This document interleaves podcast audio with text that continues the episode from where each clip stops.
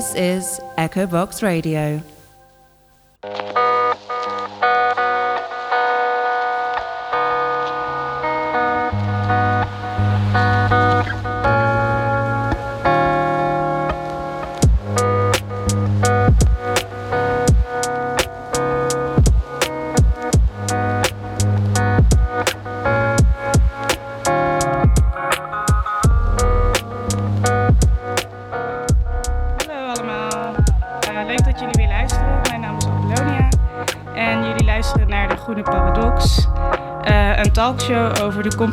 Van duurzaamheid. En waarbij ik met verschillende gasten, met verschillende perspectieven over een onderwerp het bespreek.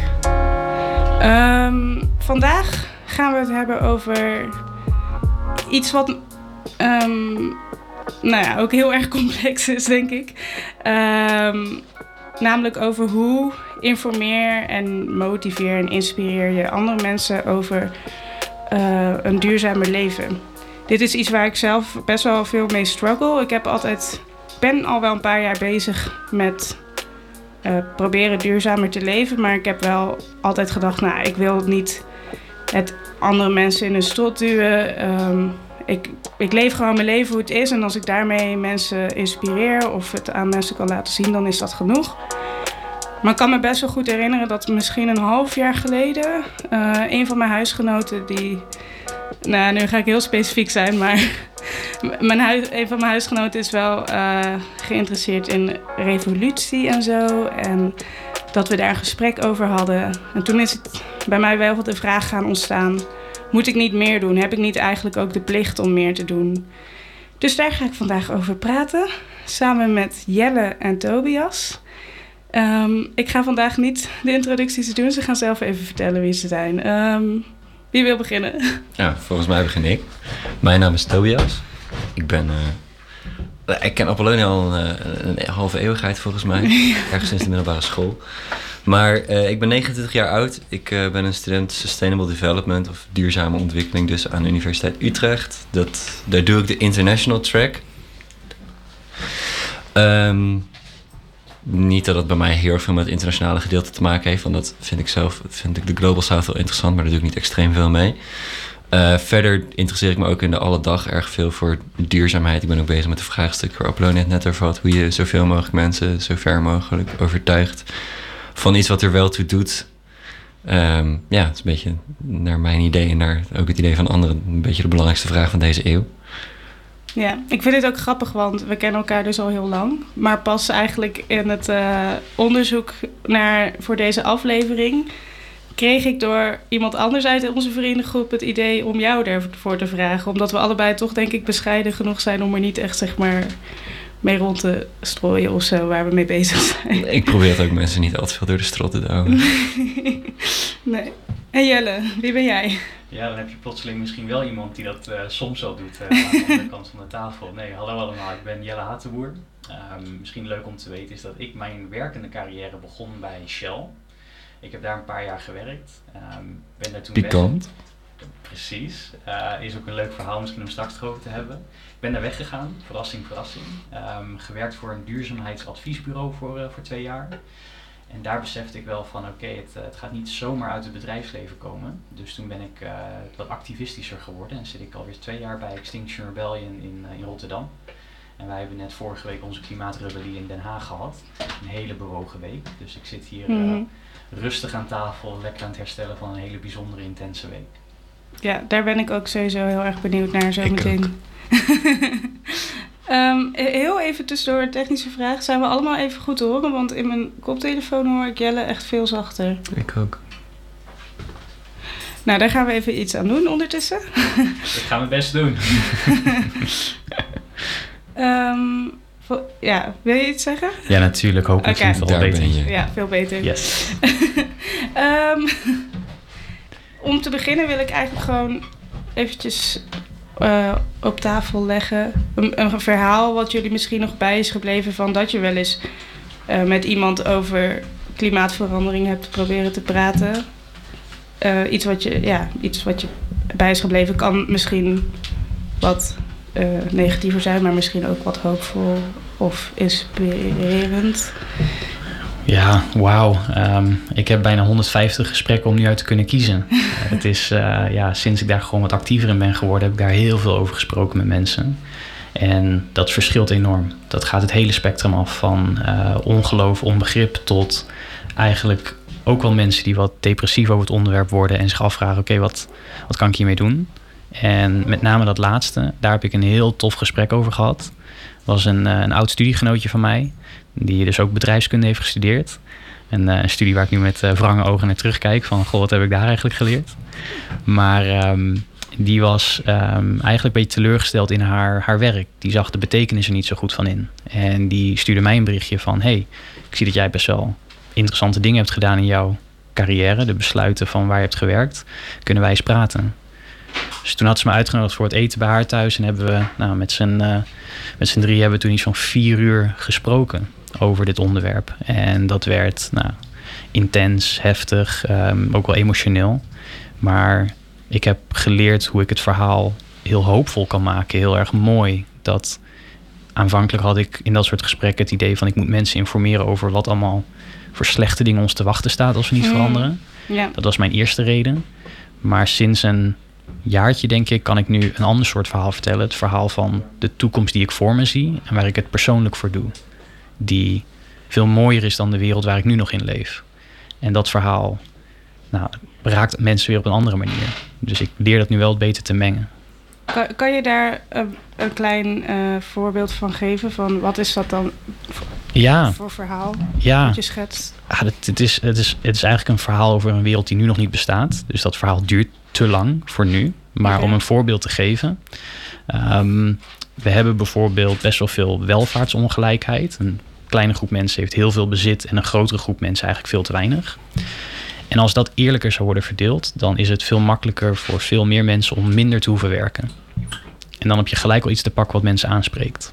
Er is in Engeland nu een hele grote discussie gaande over hun klimaatproces, hoeveel CO2 ze uitstoten en hoe ze daar iets aan gaan doen. En er kwam onderzoek naar buiten dat als mensen in Engeland een dag in de week minder zouden werken, gaat de CO2-uitstoot van Engeland naar beneden. Want mensen, mensen gaan die tijd besteden aan betekenisvolle sociale dingen. Zoals op bezoek gaan bij de buren, zorgen voor je ouders of zorgen voor iemand kwetsbaar of lesgeven aan het, de leerling in de straat of zo. Dingen die geen uitstoot hebben, maar wel heel menselijk zijn en ons heel gelukkig maken. Oh ja, en wat voor onderzoek is dat? Ja, oeh, nu, eh, ik zou zeggen, google het. Het kwam op The Guardian. Ah. Ehm, en het was, eh, nou, het is goed bekendgemaakt. Maar dat was ja, gewoon aan te tonen dat niet alle maatregelen die mensen voor zich hebben als ze denken aan, oh, we moeten iets doen met het klimaat. Dat betekent, ik mag minder. Dit onderzoek liet juist zien, nou ja, iets doen aan klimaat kan ook betekenen dat je hele menselijke dingen ervoor terugkrijgt. Ja. Dus dat is een van die voorbeelden die je kan geven. En nou, daar ken ik er nu nog 10, 20 extra van. Mooi. Eh, ook nog even tussendoor, als je aan het luisteren bent en je zit toevallig achter de computer of op je telefoon, dat hebben we tegenwoordig ook allemaal, dan kan je ook je eigen verhaal eh, delen in de chat. Tobias, heb jij een eh, voorbeeld? Van een gesprek over duurzaamheid. Ja, of het kan ook heel klein zijn. Ik, bijvoorbeeld, wat ik wel eens heb. ehm, ik heb wel een keer gehad. Oh ja.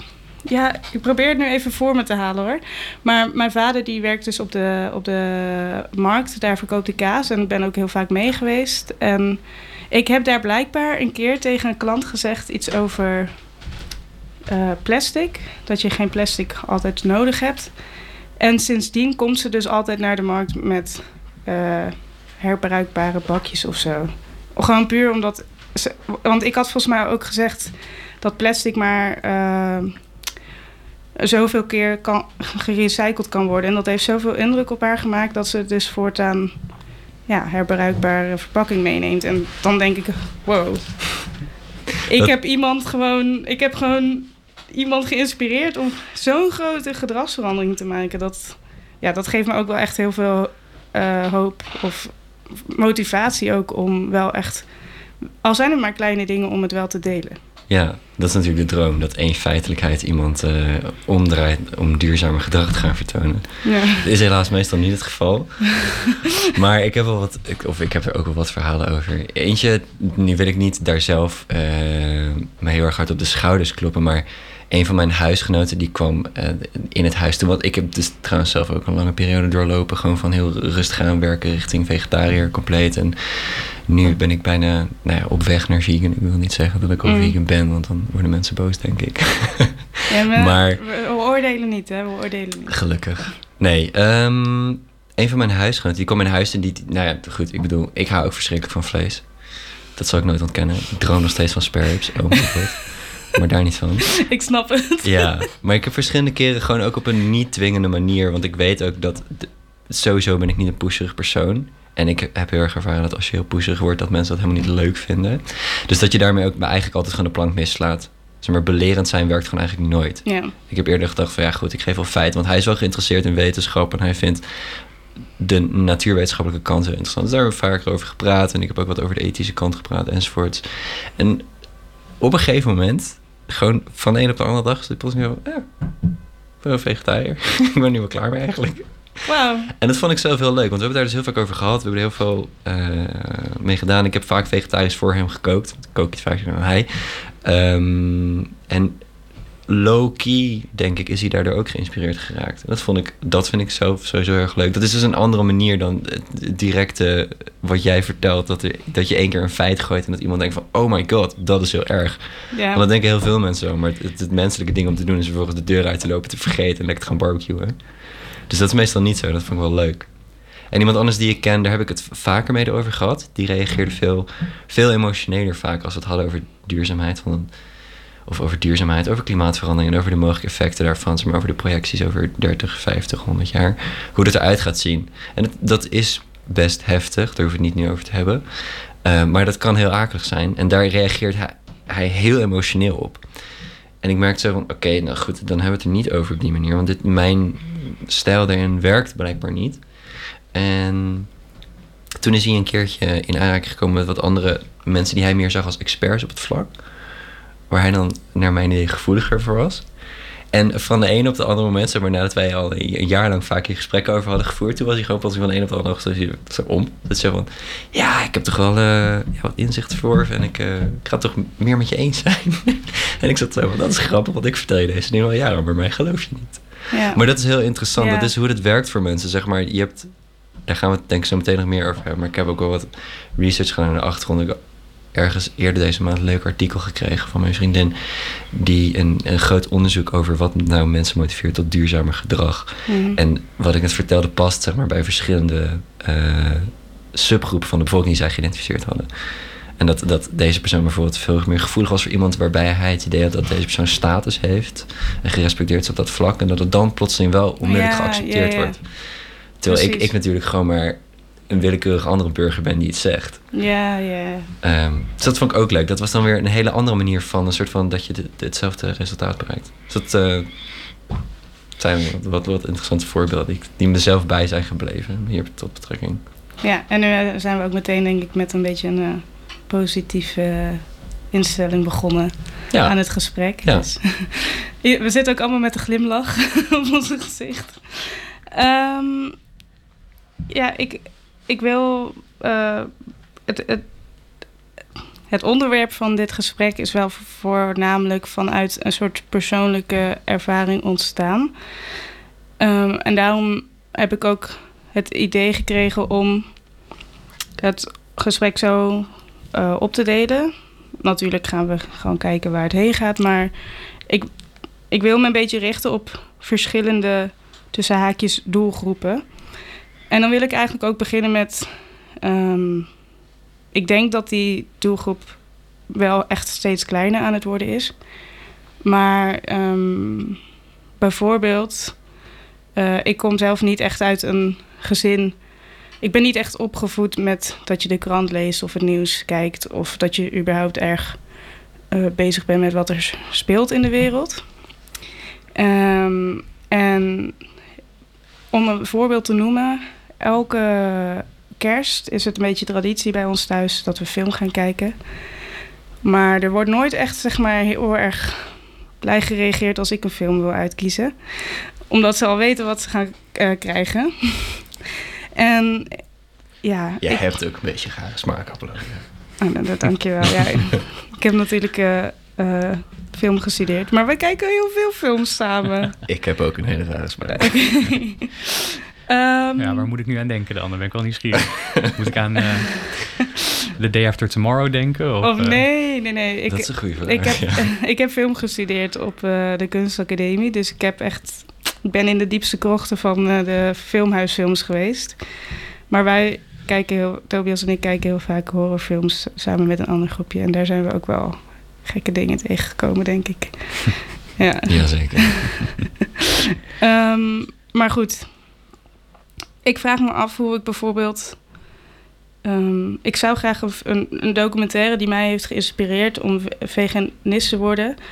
eh, aan mijn moeder willen laten zien. Maar ik weet tegelijkertijd ook dat ze het nooit gaat. Ja. In, dat er een hele kleine kans is dat ze dat met mij gaat kijken, bijvoorbeeld. En dan vraag ik me af.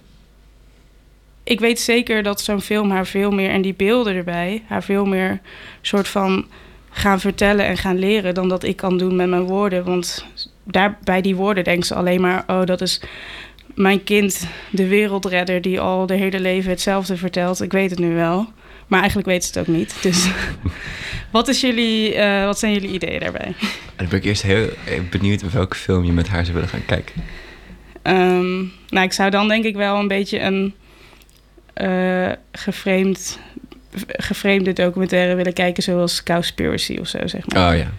ja. Goh, die had ik ook in mijn hoofd. ja. Die is nog Bij dit verhaal. die is Dat was ook de eerste film die ik keek, zeg maar. Of ja, toen, ik, toen dacht ik echt, ik ga vegan Ja. worden. Nadat ik die film had Ja. gezien. Ik, ik zat zelf te denken aan Breaking Boundaries.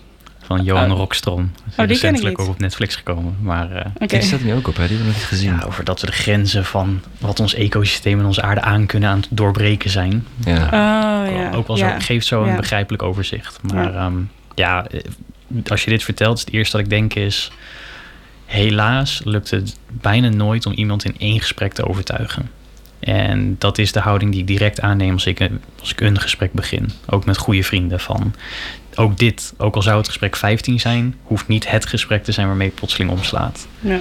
En ik heb dan ook in mijn achterhoofd dat ik een van de vele gesprekken ben die zij in hun leven voeren. En ho hooguit zet ik misschien de deur op een klein kiertje. Zodat als misschien een vriendin van jouw moeder zegt: Ja, vlees eten. Hmm, ik denk er wat meer over na tegenwoordig. Dat plotseling jouw moeder denkt: Ja, ik ook. En dat ze niet bewust zal denken, omdat Apollonia mij daar een keer over gesproken heeft. Maar onbewust denkt ze er misschien over na. ja. En nou, dat zijn dan alvast twee dingen die ik in mijn achterhoofd heb van oké, Ik vind dat wel een goeie dat je zegt. Want ik denk dat ik wel vaak dan het idee heb, misschien... Ik moet dit gaan doen. Of eh, ja, ik hoef het niet alleen te doen. Er, er zijn heel veel verschillende prikkels die iemand op een dag krijgt. En die hebben allemaal invloed natuurlijk. Want heel misschien dacht jij dat die vrouw stopte met plastic tasjes omdat jij dat vertelde. Maar wat jij misschien niet weet is dat die vrouw vijf gesprekken voor jou heeft gehad. Die gingen over plastic. Waar ze toen best geïrriteerd over raakte. Van waarom hebben we het hier nu over? En toen pas plotseling die zesde persoon, jij, op de markt, die uitlegde... Goh, het kan maar vijf keer gerecycled worden. Dat ze dacht, oh jee, oh, oh, goed punt.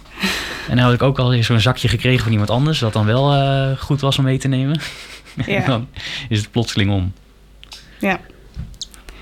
Maar ik... ik, ik ehm, nee, ik weet eigenlijk niet meer wat ik wilde zeggen. Tobias, wat... eh, geef jouw invulling. Ja, het, lijkt me, het is sowieso, denk ik. ehm, überhaupt is denk ik al een heel erg moeilijke beginpositie. Meteen te beginnen met laat ik proberen een van mijn ouders te overtuigen. In plaats van gewoon enig andere persoon. Want dat draait misschien de rol een beetje om. Je gaat ook meteen tegen een heel klassiek paternalistisch, maternalistisch in dit geval, model in. Dus ik denk dat dat ook niet zo goed werkt. M- Mijn moeder heeft me bijvoorbeeld ook wel wat, wat boekjes van Rutger Bregman gegeven en zo. Dan zegt ze zo van, ja, mijn oude wereldredder. Maar het is ook niet... Maar jouw moeder dat- weet tenminste nog wie Rutger Bregman is. Ja, klopt. Mijn moeder weet dat niet. Nee, goed. Maar En mama, als je luistert, ik hou wel van je. ik hou ook van je mama. Nou, het is dat we erover hebben, maar ik, heb, ik zit ook verwikkeld in zo'n moment met mijn familie. Ja? Dat, eh, ja, dat ik ook nu wil zeggen, ik hou van je mama, maar Ik, ja, maar dat, dat is dus, ja, dat is inderdaad een ding. Zeg maar.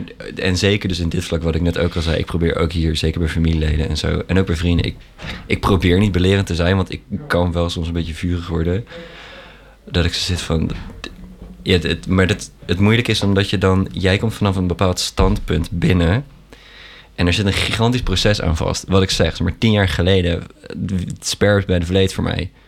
Alsjeblieft. Mhm. En ik wil ze nog steeds, maar onderhand verdraagt mijn ethische kompas en alle wetenschap die ik tot me heb genomen, verdragen dat niet meer. Maar het was niet dat ik toen ik de eerste keer dat ik een inconvenient truth zag, ondanks dat ik wist dat die dingen bijvoorbeeld waar waren.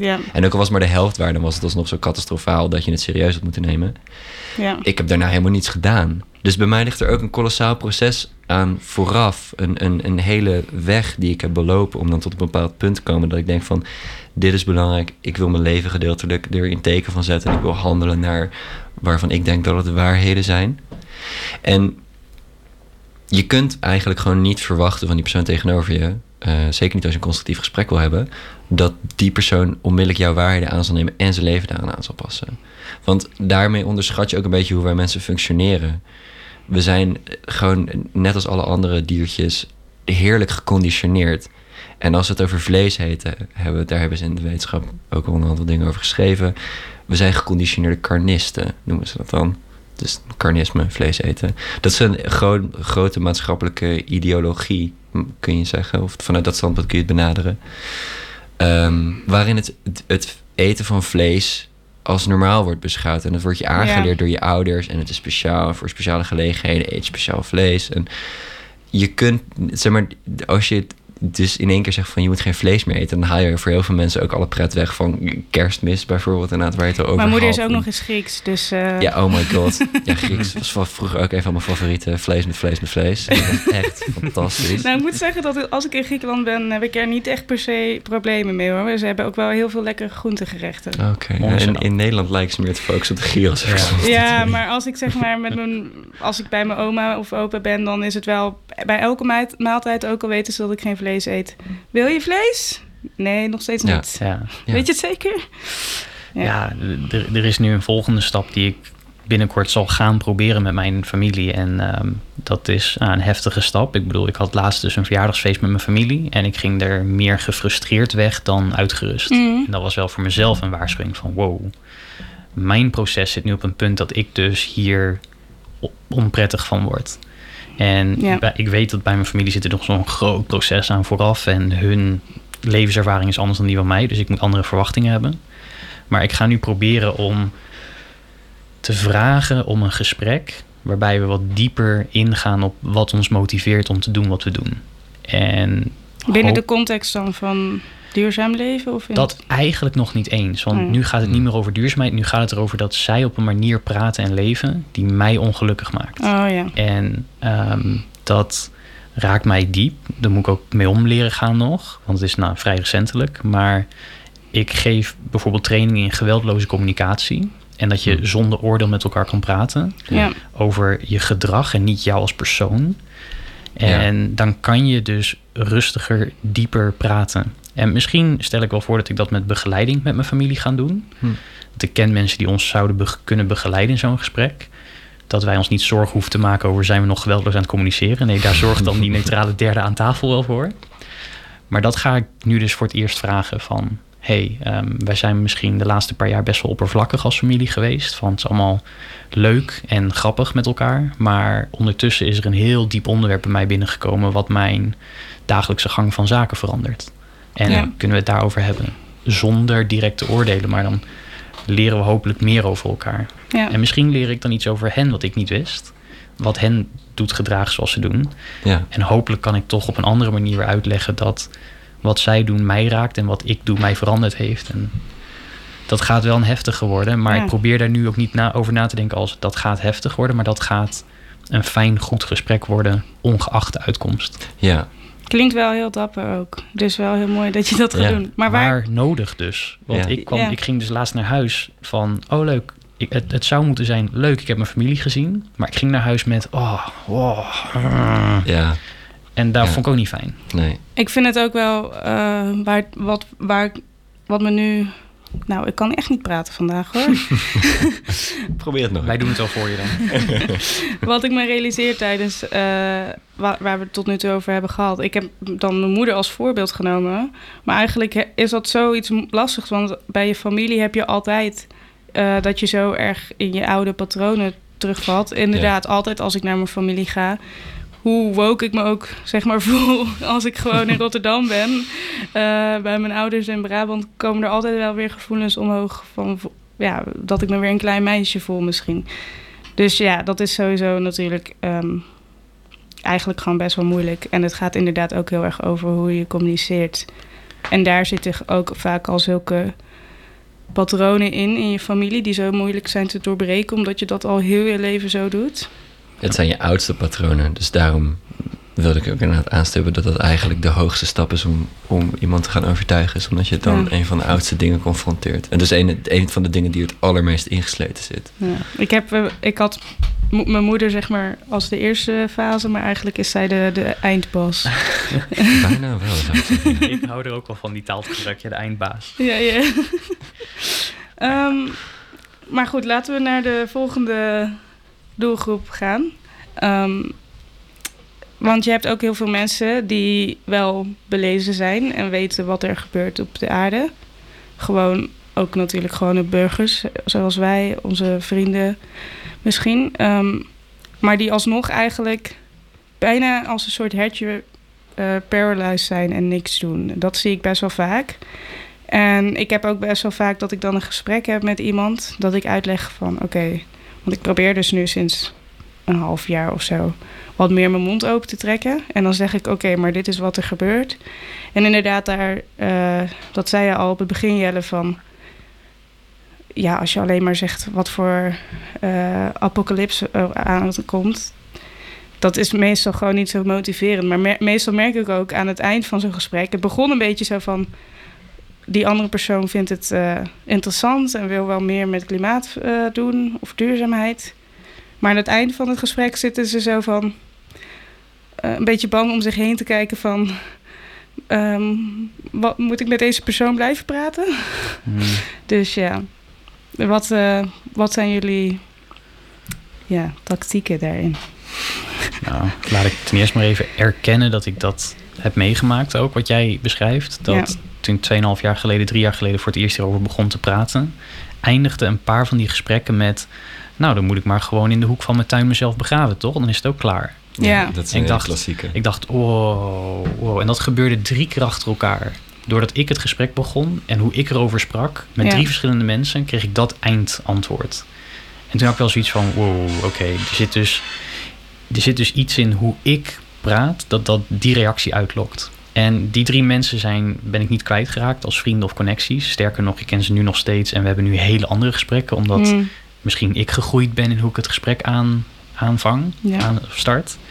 Dus, maar ja, laat ik dat ten eerste even zeggen. Ik deel die gevoelens die jij nu ja, beschrijft. maar ik heb ook wel eens gehad tijdens het gesprek dat ik zelf ook gewoon boos werd van wat ik zelf aan het vertellen was. En dan ben ik uit boosheid aan het praten. Terwijl, en dan eigenlijk helemaal niet meer bezig met degene die tegenover me zit, maar meer met mijn eigen soort van monoloog. ik voel me dan ook helemaal niet zeg maar in connectie met mezelf, moet ik zeggen. Nee, ik denk dat je daarin ook als je zo'n gesprek aan het voeren bent, dat je misschien een klein beetje de connectie met de ander ook verloren bent. Want dat Ja. is dan sowieso monoloog geworden.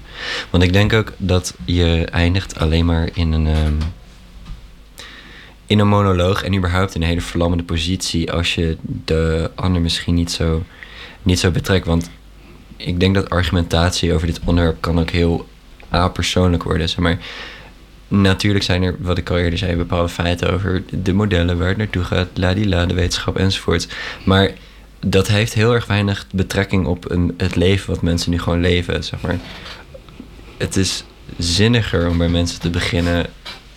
Zo van, je komt ochtends uit bed, wa- wat doen ze dan? Hoe voelen ze zich? Hoe gaan ze hun dag in? En het meer daarover te hebben, het meer op een, op een persoonlijke eh, vlak te houden in plaats van op een de complete evenaar gaat verwoestijnen eh, gebeuren. Dat is gewoon, daar heeft niemand iets aan. Nee, oké, maar kan je wel iets concreter maken wat je nu bedoelt? Want ik snap niet zo heel goed. Ehm, nou, dat je, dat je het dus niet zo groot trekt. Voor heel veel mensen gaat, en zeker in, dan ook om het te hebben over de gesprekken die ik hierover heb. Voor heel veel mensen is een van de grootste drempels die ze voelen, is ook hoe eenvoudig of niet het is. En dat hangt dan ook samen met bijvoorbeeld de, de prijs, tussen aanhalingstekens, van, van duurzaamheid. Zeg maar, mocht je duurzame kleding willen gaan kopen, dan is dat vaak duurder. Eh, wil je van, nou, van vlees afstappen kan goedkoper zijn, maar mocht je dan eh, van vleesvervangers houden, zoals ik, dan is dat duur. En uh, behal, als je niet zo'n stomzinnig verantwoordelijkheidsgevoel hebt, zoals misschien de mensen die hier nu aan tafel zitten, dan is dat voor veel mensen uh, niet een logische keuze.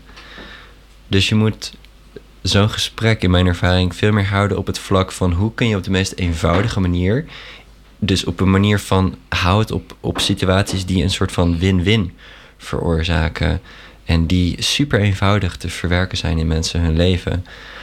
Stel je weet bijvoorbeeld van labels die wel duurzamer kleding maken. Ik had laatst bijvoorbeeld een gesprek met een goede, uitzonderlijk grote vriend van ons.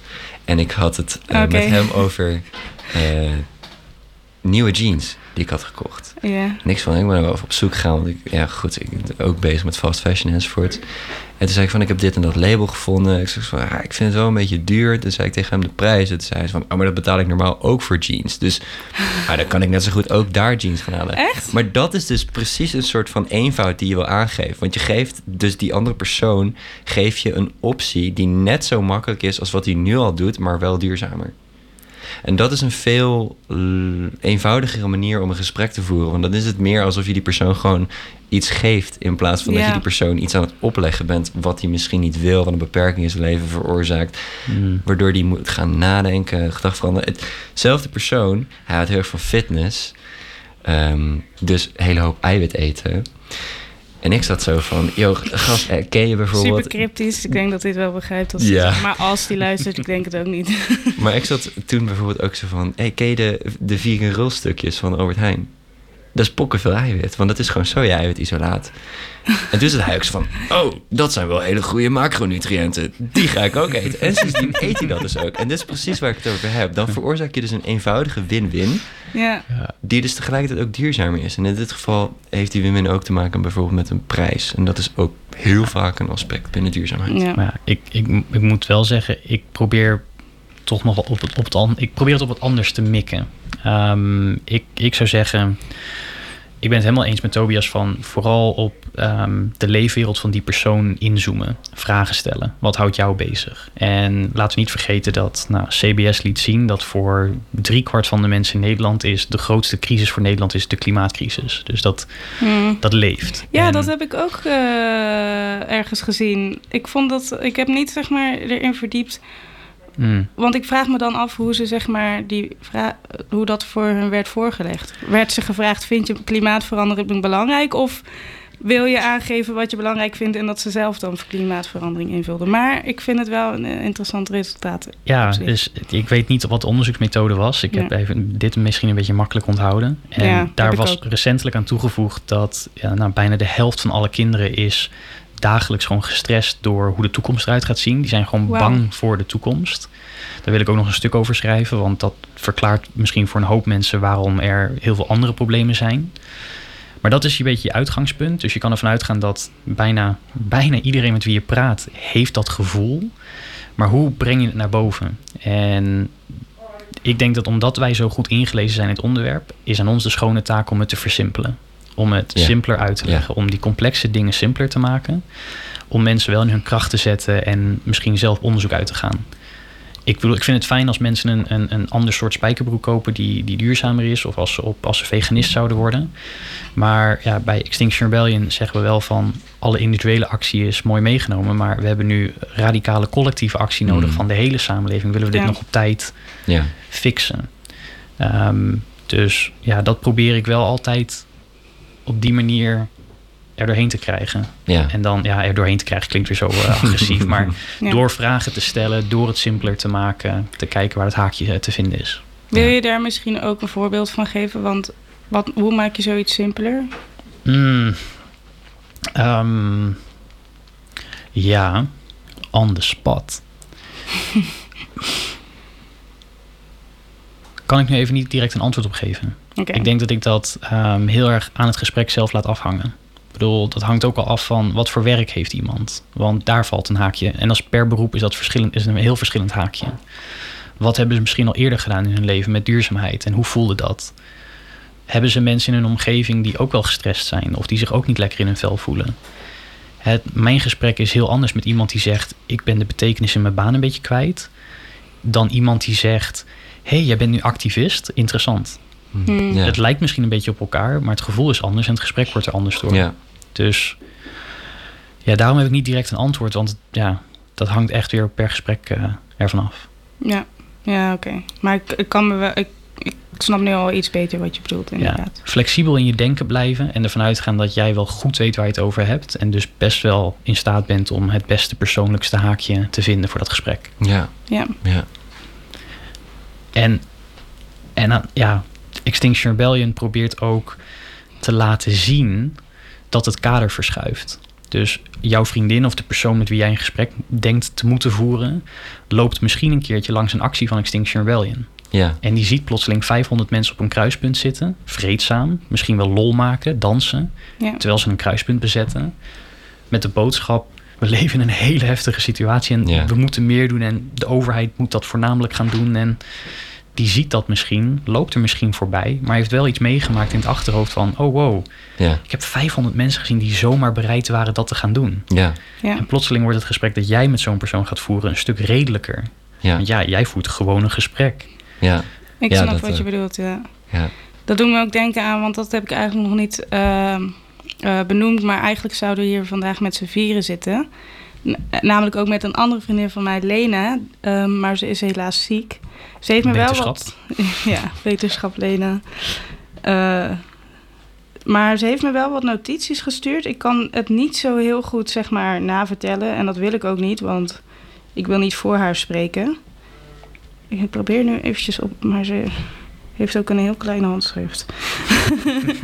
Ehm, nou ja, het gaat er. wa- Wat ze me een beetje probeerde te vertellen is. Ehm, als dat, dat mensen, zeg maar. Hun houding wordt niet bepaald door feiten, maar door verhalen. En eh, hun geloven, wat, wat ze geloven, wordt daar ook door gevormd. En iets, ik weet niet of ze dus specifiek dat alleen bedoelde of alleen als voorbeeld, maar eh, als iemand het gevoel heeft dat hij niet echt het verschil kan maken. Door verhalen te vertellen van mensen die eh, wel een verschil hebben gemaakt, hoe klein het ook is, al is het omdat je eh, vegetarisch eten aan je huisgenoot hebt gegeven en eh, zegt: Nou ja, ik ben vegetariër. Ehm, dat, dat je daardoor al aan iemand laat zien: je kan wel een verschil maken. Ik denk al sowieso eigenlijk wel dat dat eh, geloof in het algemeen best wel veel is veranderd. Want toen ik 12 was, was ik ook al vegetariër. En dan zei helemaal iedereen tegen mij: ehm, Waarom doe je dat? Er gaat toch niks veranderen? En nu zijn er wel heel veel mensen die allemaal individueel iets doen, maar wel samen een groep vormen. Ehm, maar ja, ik denk dat dat misschien wel iets is wat misschien wel veel mensen die wel veel over klimaatverandering weten, of veel iets weten dat het speelt, maar niet echt hun eh, gedrag of houding veranderen, omdat ze denken: ja, maar wat kan ik nou weer doen? Dus ja. Ja. En ze laten zien dat, dat je wel echt degelijk iets kan doen. Dat kan helpen, denk ik. Maar wat zijn eigenlijk dingen ehm, die volgens jullie, denk je, juist, hoe noem je dat, eh averechts werken? Wat moet je vooral niet doen? Ja, ik denk dat Klimaatdrammen. ik zie er zelfs t-shirts van tegenwoordig. Ik ben een klimaatdrammer. Dan denk ik, ja, niemand gaat een leuk gesprek met jou voeren. Succes. Ja, oké. Dat, ja, het werkt heel averechts. Ik begrijp het heel goed. Dat vind ik ook een van de sterkste punten van Extinction Rebellion. Is dat ze eh, expliciet aangeven dat ze ook kwaad zijn. Ehm, wat lucht geeft, denk ik, aan de gevoelens van ongemak en dergelijke. Die leven onder onze generatie, denk ik vooral. Ehm, maar vanuit waar je dus ook een drammer kunt worden. En dat het gewoon heel ongezellig wordt. En dan, zeg maar, dat zijn de mensen die het gesprek openen met de verwoestijning van de complete evenaar, het verdwijnen van tropisch regenwoud en succes met in Noorwegen wonen. Ja, ja een klaar gesprek. Je bent Ja. iedereen kwijt. Je luistert ook niet naar de ander, inderdaad. Nee. En zeg maar, ondanks dat je gelijk hebt, zeg maar, de aanname in enig gesprek, in enige discussie, wat je net ook eigenlijk aangaf, eh, dat de andere persoon en je, jezelf compleet rationeel bent en dus open staat voor alle eh, peer-reviewed wetenschappelijke feitjes die gegeven worden, is gewoon niet waar. Dat werkt helemaal niet. Hmm. We hadden het net al een klein beetje over, je moet binnen iemands kader praten. En zodra je buiten dat kader gaat, ga je gewoon helemaal niets bereiken. En ik denk dat een van de sterkste voorbeelden binnen dit vlak zijn dus die mensen die met een ap- klimaatapocalypse binnenkomen. Er is gewoon niemand gevoelig voor ze. Maar ik bedoel, je kan het tegen mij zeggen, maar ook ik word er dus verlamd van en depressief in plaats van dat ik zoiets denk van, oh, laten we iets gaan doen. Ja, ja. Dat geeft Jellen bijvoorbeeld net ook aan. Dat is, dat is veel sterker om daar een, eh, een, een hoopvol persoonlijke, ehm, ja, een constructieve draai aan te geven. Waar wat ik noem eh, bijvoorbeeld dus helemaal niet werkt. Ja. Ik denk dat, eh, dat dat een van de meest, meest bekende is. Ja, ja, mee eens weinig op aan te vullen. Ik bedoel, ik, ik vind een andere, vind ik, een andere moeilijke is dat je het allemaal maar als consument moet oplossen. Want jij bent toch een consument, besluit maar met je portemonnee. Ja, Dat is ook een, een, een dooddoener soms. Want nou, ten eerste, hoeveel mensen in onze stad Rotterdam, als ik even Apollonia aankijk, hebben eigenlijk helemaal geen spaargeld. En dat hebben ze door hele andere issues die al jaren en decennia spelen. En dan kom je Ja. bij hen aanzetten met, ja, je moet biologisch eten. ja, Ja, lekker. Doe even lekker. De, de biologische sojamelk bij de appie is eh 2,05 euro. En de Ja. niet-biologische is 88 cent. Ja, ja precies. nou, ja. succes. Ja. Ik kan er misschien een paar keer biologische kopen en houdt het op. Ja, Dus dan moet je niet daarop blijven, doordrukken. nee. Want dat punt zijn we ook voorbij. Ja, Ja. Dus eh, nee, erg mee eens. Ik las laatst een, eh, een stukje. Nu er verder, weet ik de bron niet meer, maar ik vond een, een interessant eh, aanmerking. Er werd geschreven dat ehm, de grootste verandering waarschijnlijk momenteel vanuit tussen aanhalingstekens de middenklasse valt te verwachten. Omdat de bovenkant van onze samenleving, dus de multinationals en de politiek, zijn te erg met elkaar vervlochten en daardoor, ja, hoe zeg je dat in het Nederlands, compromised. En compromis stellen. Ja, de- die zitten te, te diep in elkaar. Zeg maar, de multinationals met Hmm. een winstoogmerk en de overheid eigenlijk met zorg voor de burger. Maar de overheid zit te diep aan multinationals vast. Waardoor zij niet iets kunnen doen wat niet ook echt nog... Zeg maar, heel duurzaam zijn heeft momenteel nog geen winstoogmerk. En dat is problematisch. Dus, en omdat het problematisch is voor multinationals, is het problematisch voor je overheid. En het onderste gedeelte van de bevolking, dat is waar jullie het over hebben. Zo van, je kan wel zeggen van, ga duurzaam doen. Maar die mensen die liggen de godganse week al krom omdat ze slecht betaald werk hebben. Dus hoe ga jij dan verwachten dat die mensen op die manier iets gaan doen? Ja. Dat nadenken over duurzaamheid en wat is de duurzame keuze en wat is ethisch enzovoort. Dit gesprek wat wij hier hebben, is ook een luxe. Ja. Daar worden je allemaal niet voor betaald. En de meeste mensen moeten gewoon beunen tot ze erbij neervallen. En aan het einde van de week hebben ze eventjes weekend. En dan kun je misschien net genoeg ademhalen om maandag op, helemaal opnieuw te beginnen. Ja. Ja. Dus je kunt ook niet verwachten dat zij een, een, een fundamentele verandering aan gaan brengen. Nee. mhm. Ik vind het eh, echt super knap hoe jullie gewoon letterlijk precies de structuur die ik tot nu toe had opgeschreven, zijn we gewoon op een natuurlijke manier gaan volgen. Maar goed, Zo. ik wilde het inderdaad ook nog over. En we Natuurtalent. kunnen niet meekijken met de laptop hier. Dus we doen Nee, echt, nee, nee. Ze hebben het gewoon. nou, ik heb wel van tevoren een beetje mijn vragen gestuurd. Oh. Dus jullie hebben het gewoon uit jullie hoofd geleerd. Die ben ik alweer helemaal vergeten hoor. Ehm, ik wilde nog even snel aan toevoegen aan wat we hiervoor zeiden. Ik probeer wel echt heel vaak ook in ehm, gesprekken te zeggen, en ook naar mezelf. Wees niet te hard voor jezelf. Hallo, je hoeft niet alles te doen. Als ik inderdaad een periode heb waarin ik denk, nou, ik moet nu wel echt alleen van mijn studie leven. En dat is de helft daarvan gaat naar mijn huur. Dus ik ga gewoon niet, eh, weet ik veel, 60 euro per week aan eh, boodschappen uitgeven. Eh, dan probeer ik gewoon de keuzes te maken die ik wel kan doen. Dus bijvoorbeeld, ja, als ik een. Al, neem ik zeg maar mijn herbruikbare tasjes mee naar de supermarkt. Maar ik koop inderdaad niet de biologische sojamelk. Nou ja, dan ben ik alsnog trots erop dat ik wel iets heb gedaan. Maar goed, ehm, ja, privilege, daar wil ik het ook zeker over hebben. Want we hebben het wel echt makkelijk praten. Maar ik vraag me ook wel af, tenminste, wat ik. Ten eerste wil ik er wel over hebben van wat, wat zijn de privileges eigenlijk. Hmm. Ja, het eerste wat bij mij opkomt is, ehm, ik bedoel, ik heb, nou ten eerste, ik ben een, een witte cisgender man, dus eh, daar heb je er al een paar. Ehm, ik heb ou- ouders die eh, huizenbezitter zijn, dus die hebben veel vermogen gewonnen door stijgende huizenprijzen. Hebben mij kunnen steunen in een, in een opleiding, universitaire opleiding. Mhm. Wat mij weer in staat stelde om te werken bij een bedrijf wat veel te veel betaalt aan hun medewerkers, Shell. Ehm, en ja, gebruik nu dus dat spaargeld uit die periode om nu eh, dit soort dingen te kunnen doen.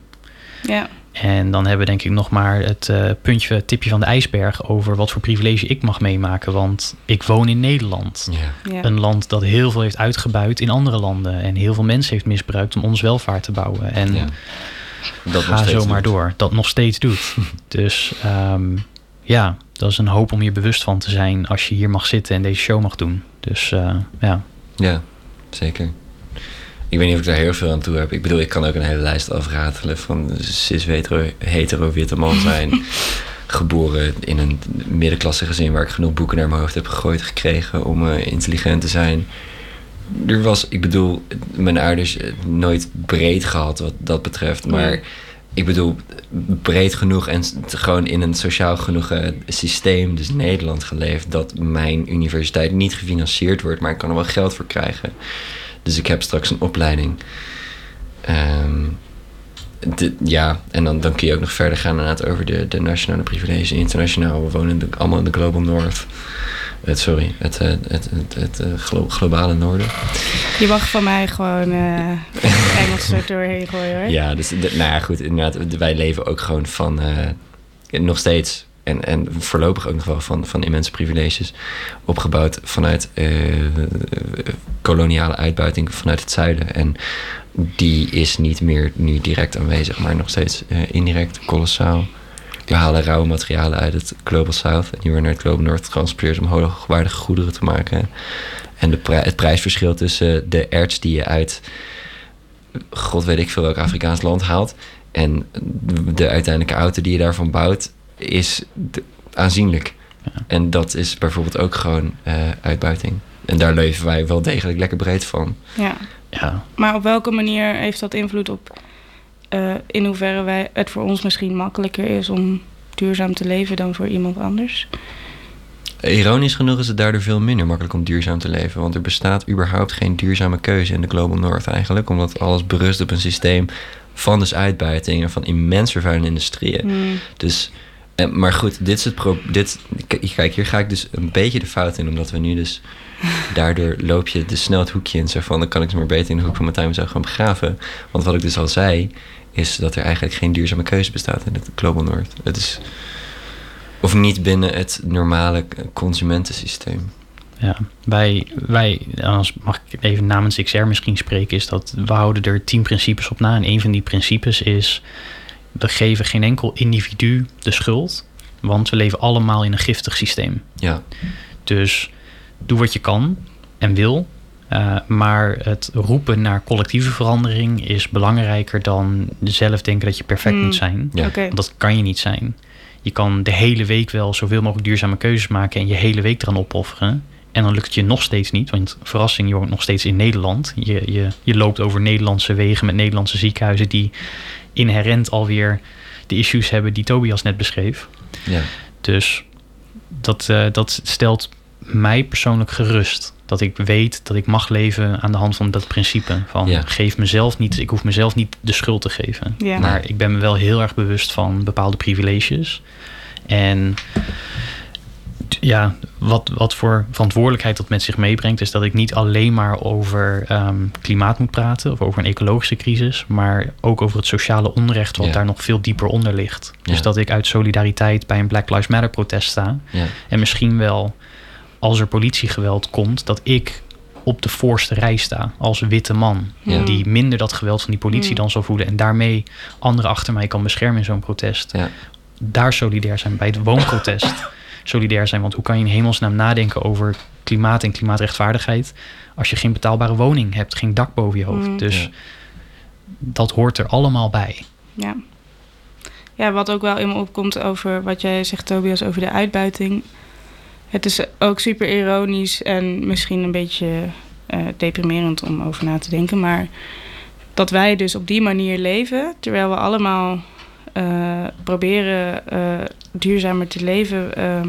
en dat lukt niet echt. Maar degene die echt de dupe zijn van, de, van klimaatverandering, zijn juist de mensen die worden uitgebuit. ja. En de mensen die eigenlijk al eeuwenlang dicht bij de natuur leven nog. Ja, klopt. Dat is, ja, dat... eh, oh, ja, hè. noem het een eh, groene paradox. Bedankt. Laat het gezegd zijn dat we nu allemaal lachen, omdat het makkelijker is dan het huilen. Ja, Ja, even, ja, we zijn zo even positief begonnen. Nou, jo- jongens. Nee, maar ik wil er niet onpositief over zijn. Ik vind Nee. nog steeds dat als je... Dat als je probeert duurzaam te leven, dat je sowieso iets uitricht. Want het Ja. gaat, zeg maar, het is niet vandaag op morgen goed, maar je bent wel een onderdeel van de verandering die nodig is. En net als wat ik zei over dat gesprek dat je dan met je ouders voert of met iemand. Dat, ik zei ook al, het heeft meer dan een jaar geduurd voordat mijn huisgenoot vegetariër werd. Dus het ging niet om die ene handeling. Eh, het gaat om het geheel en de consequentheid daarin. Ja, Ehm, dus ik, nee, ik, ik probeer dus inderdaad ook juist een beetje te weigeren om er heel eh, pessimistisch in te worden en eh, deprimerend.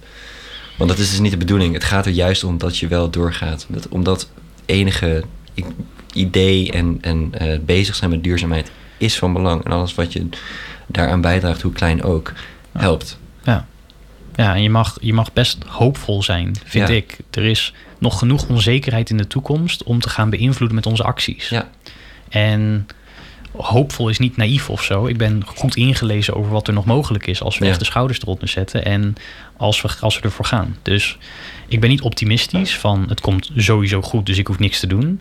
Ik ben ook niet pessimistisch van het gaat sowieso fout en Ja. daarom kan ik niks meer doen. Ja. Dus ik zit in het midden en ik ben hoopvol. En dat motiveert me om te doen wat ik doe. ja. ja. Nee, daar ben ik het heel erg mee eens.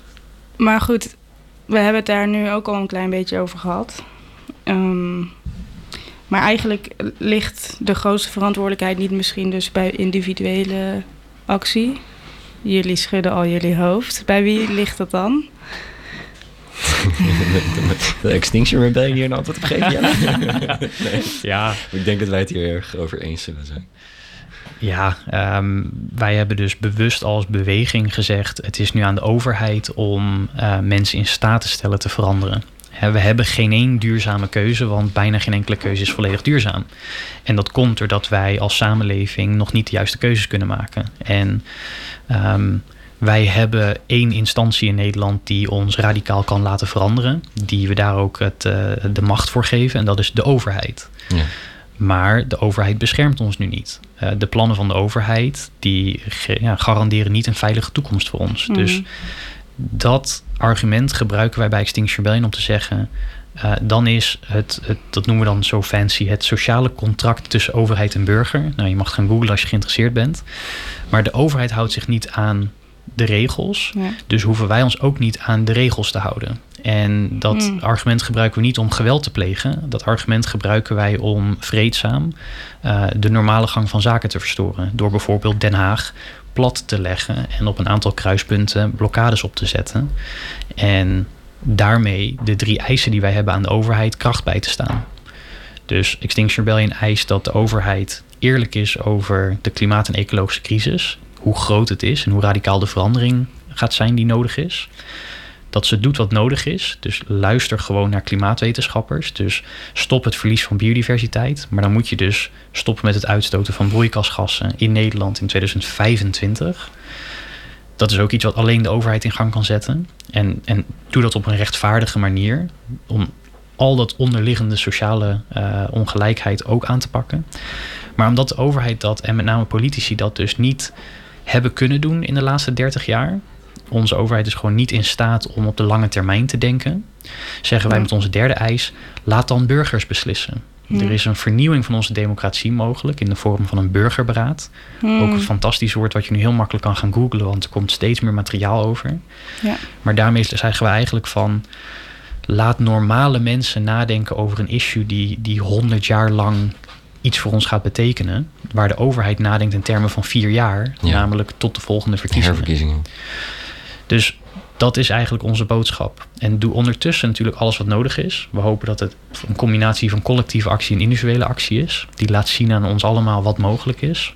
Maar de tijd voor alleen maar individuele actie is nu echt voorbij. Die, die tijd is er gewoon niet meer. Ja. Maar ehm, als je zeg maar op straat blokkades vormt, op welke manier ga je dan op, daarmee het gesprek aan met de overheid? Wat maakt daar, hoe maak je dan een verschil daarmee? Ja, Uh, goeie vraag. Op, op, verschillende manieren. Kijk, um, in het verleden is wel gebleken dat als je een vreedzaam protest opzet en je, je, ja, je verstoort dus de gang van zaken in een stad, um, de overheid gaat naar je luisteren, willigt jouw eisen in als jij dat doet met bijna 2% van de hele bevolking in dat land. Echt? T tussen de 2 en 3,5 procent. Dat is eigenlijk uit het verleden gebleken. Als je zo'n grote groep op de poten weet te zetten, die dus op een vreedzame manier de gang van zaken blokkeert, dan kan de overheid jou niet meer stoppen. Dan kunnen ze wel het leger en de politie inroepen, maar dat, dat kan niet meer wat in Nederland dan 340.000 mensen zouden zijn, uh, stoppen, vriendelijk van de weg afhalen, zeg maar. Oké. En dan worden dus je eisen ingewilligd. En nou, dat zou bij ons natuurlijk betekenen dat we nog een grotere groep te mobiliseren hebben. Want onze klimaatrebellie vorige week was 1000 man. Dus we hebben nog 339.000 om op straat te krijgen. Ja, dus allemaal uh, meedoen jongens. ja, doe mee met Extinction Rebellion. Uh, je bent meer dan welkom in allerlei steden in Nederland.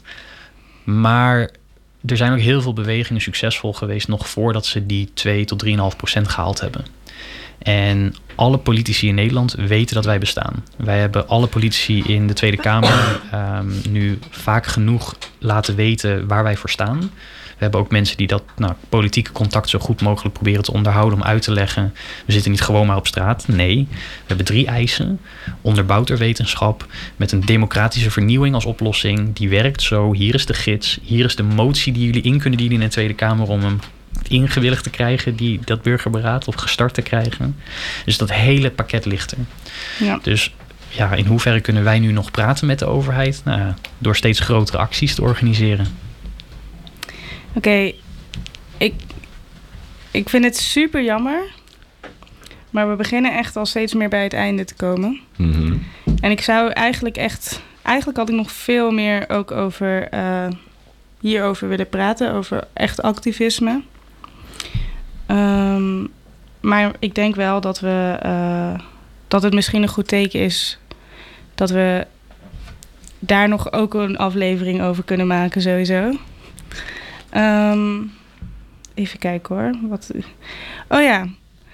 Ik denk dat dat wel mooi is om te zeggen. Want als mensen nu aan het luisteren zijn en ze hebben zoiets van: ik wil ook eigenlijk wel iets doen. Uh, Tobias, jij hebt me ook uitgenodigd voor de klimaatmars. Dat klopt. Wat is dat?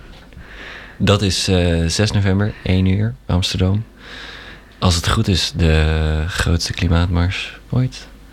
Wat betekent dat? Zijn er dan meer dan 3000 mensen, denk je? Nou, 300.000 had jij het over. Maar er zijn wel meer dan 3000 oh. mensen op de been. Ja, dat denk ik wel.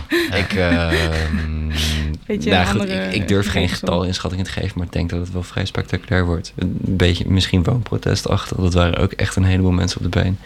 Maar dat is uh, volgens mij ook gedeeltelijk vanaf Fridays for Future. En het is omdat um, COP26 bezig is in Engeland. Ja. Waar er dus opnieuw... Uh, wat hoge pieven uh, schijnbaar een zinnig besluit gaan nemen over onze collectieve toekomst op deze aardkloot. Nou, hopelijk een goede. En het idee is dat we ze op gaan roepen om uh, dat een goede en dus uitzonderlijk progressieve samenkomst te laten zijn. Waar jij het ook over had. Ja. He ja. Heel kort even, waarom doe jij daaraan mee? Wat vind jij het... Uh... Eigenlijk heel persoonlijk, uh, omdat ik, uh, ik uh, helemaal kriebelig word van stilzitten. Mijn opleiding is één grote stroom aan informatie. En uiteindelijk is een stroom aan informatie zonder dat je ook maar een poot optilt. Gewoon het, het binnen dit thema uitzonderlijk deprimerend. Erg verlammend. het ja. is gewoon, daarom zit ik ook bijvoorbeeld steeds met te kijken naar Extinction Rebellion. Ik ben er ook gedeeltelijk al mee aangesloten. Of ik nieuwsbrieven enzovoort. Ik wil ook graag een keertje naar acties en dergelijke. Yay. Want die zitten ik ben op, ook wel eens, op de lijn van de wetenschap. En uh, er zijn heel erg veel organisaties, waaronder onze overheden, die dat niet zitten. En dat vind ik heel moeilijk. Um, dus vanuit persoonlijk vlak, überhaupt gewoon, uh, omdat je dan een keertje actie kan ondernemen. De bevrediging krijgt van daadwerkelijk kunnen zeggen dat je iets gedaan hebt. Okay. Daarnaast een heleboel gelijksgezinde mensen, een heleboel positieve impact, hopelijk. Oké, okay, super. Sluit ik me bij aan. ja. Welke datum was het nou? 6 november, 1 uur, Amsterdam. Okay. 6 november, 1 uur zoiets. gaan we jullie allemaal zien bij de Klimaatmars. Yes. Super bedankt jongens. Ik vond het echt een heel mooi gesprek. Ik, een beetje meta misschien, omdat het over communicatie ging, vond ik het ook wel echt heel intiem aanvoelen. Um, allemaal bedankt voor het luisteren, jongens. Uh, hopelijk hebben jullie er vandaag weer iets van geleerd. Ik in ieder geval wel. Dank jullie wel. Doei doei. Doei doei.